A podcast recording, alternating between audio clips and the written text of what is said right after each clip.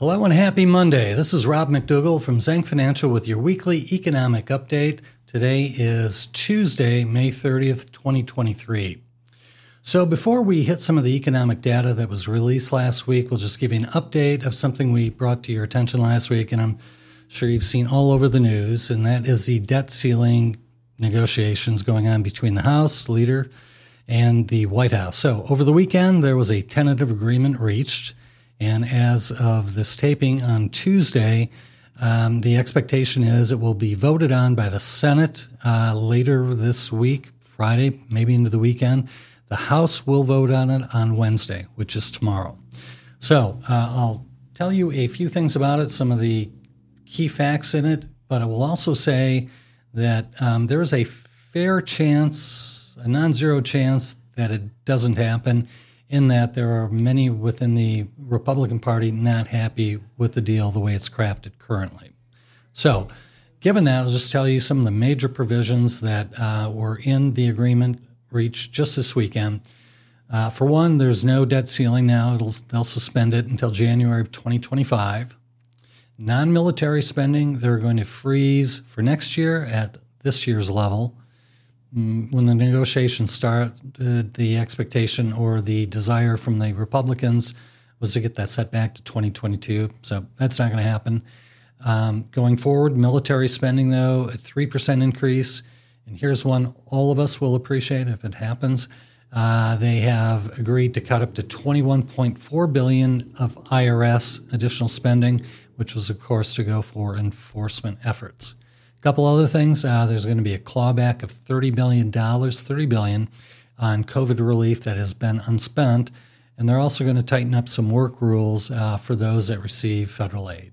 So, as of today, Tuesday, the deal uh, looks like Zana will be voted on tomorrow. Could not happen, could happen.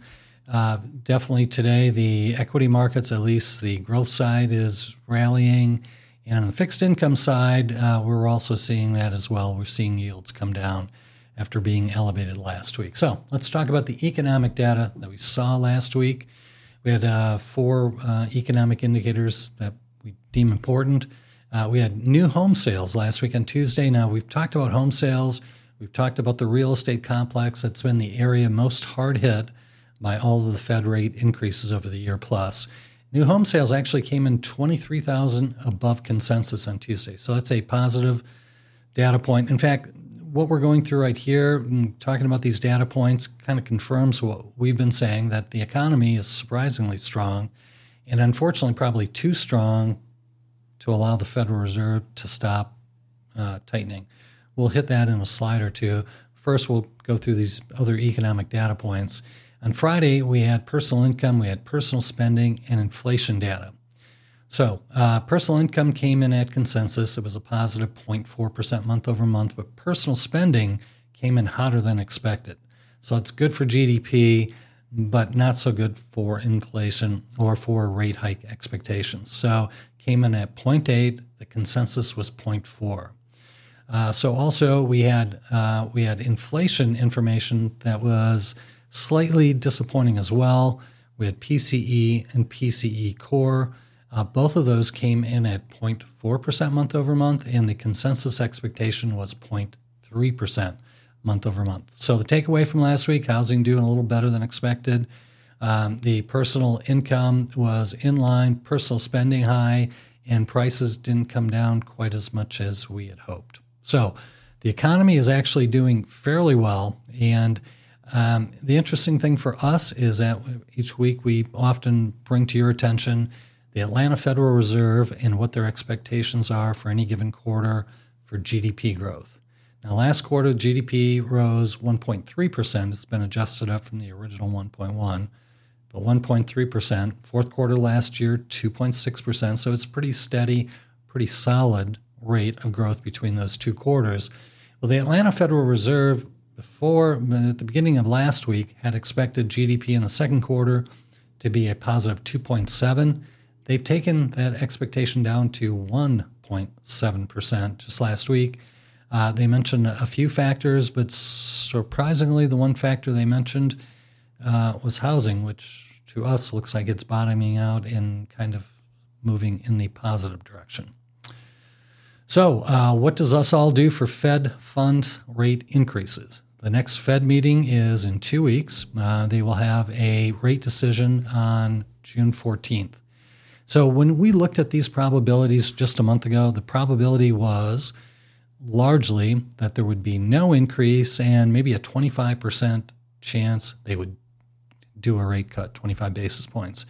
Completely reversed now, and in fact, the expectation is uh, 63% that we're going to get another 25 basis point increase, and only a 37% chance that they remain unchanged. I think from everything we've seen in the economic data as of today, debt ceiling stuff aside, be a little surprising if they didn't take one more rate increase, another 25 basis points.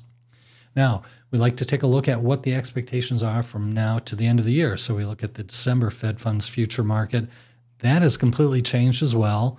And the expectation for rate cuts, which was so pronounced just a month ago, it's still there. It's still counter to what the Fed's saying, but not nearly as strongly. So, for instance, uh, there is now a 44% chance of at least one rate of cut by the end of the year from where we're currently at, which is 500 to 525 basis points.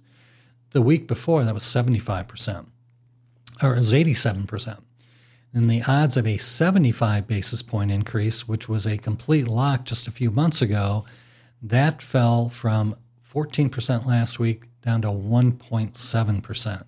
So expectations are definitely being reset by the marketplace. The Federal Reserve has been pretty consistent in saying they're not necessarily done tightening. So our view, they're going to do at least one more rate tightening and then probably sit back and watch and see how that impacts the economy. So, inflation expectations, we often show you this a 10 year break even, flat, uh, really week over week. So, nothing to talk about there. But the absolute rate is extremely low expectation of 2.24% inflation over the next 10 years. So, the, uh, to wrap that up from last week, uh, what happened in the markets after all that economic data? U.S. equities, they were mixed. Uh, mega cap growth, though, that was strong again. That, that has been the story this year. So in the US, uh, growth last week was up 1.3% and value down 1.2%. Again, year to date, that has been the case. So large cap continues its year to date uh, outperformance, and last week as well, large cap outperformed small cap. Uh, large cap was up 68 basis points, small cap down 34 basis points. On the international side, uh, although the U.S. equities were mixed, S&Ps a little bit over flat. Uh, international equities got hit last week. Uh, MSCI All World ex US, that was down about 2.5%. So US fared much better than international last week. Lastly, uh, fixed income here in the US fell significantly last week. There were all kinds of concerns over what's going to happen with the debt ceiling and June 1st or June 5th, these red line dates. So, as a result, the two year yield increased 29 basis points last year the 10 year increased 11 basis points. So last week, the Bloomberg U.S. bond U.S. bond aggregate index that we follow uh, was down almost 70 basis points, and now for the year is still up, but not much. It's up 1.2 percent. So we'll finish up by discussing what we have coming up this week. We have uh, four economic indicators. One that occurred today: consumer confidence. Uh, that is the government's uh, measure, not the University of Michigan. The expectation is that it was going to be pretty close to what it was uh, for the month of March, which was 101.3. Uh, the consensus, uh, briefing.com that we use, closer to 100. So expected to be down slightly, but roughly flat year over year. One that I think is most uh, interesting this week is on Thursday, ISM manufacturing. So the ISM manufacturing, we talk about a lot, is scaled at 50. So if it's under 50, it means the manufacturing economy is contracting. Over 50, expansion. It's been under for six consecutive months. And the expectation is it's going to come in at 47.1, exactly where we were in April. So this will be the May reading, expectation 47.1. Manufacturing has been weak for quite some time. We haven't seen it hit the GDP numbers yet. Services continued really strong but we would really love to see that approach and exceed 50 here uh, by the end of the year. Lastly, on Friday, non farm payrolls, we'll see the jobs number. That's been trending down, but still, almost every month, this uh, outperforms expectations. So the consensus for uh, the month of May is the addition of 190,000 jobs. The month of April, we added 253.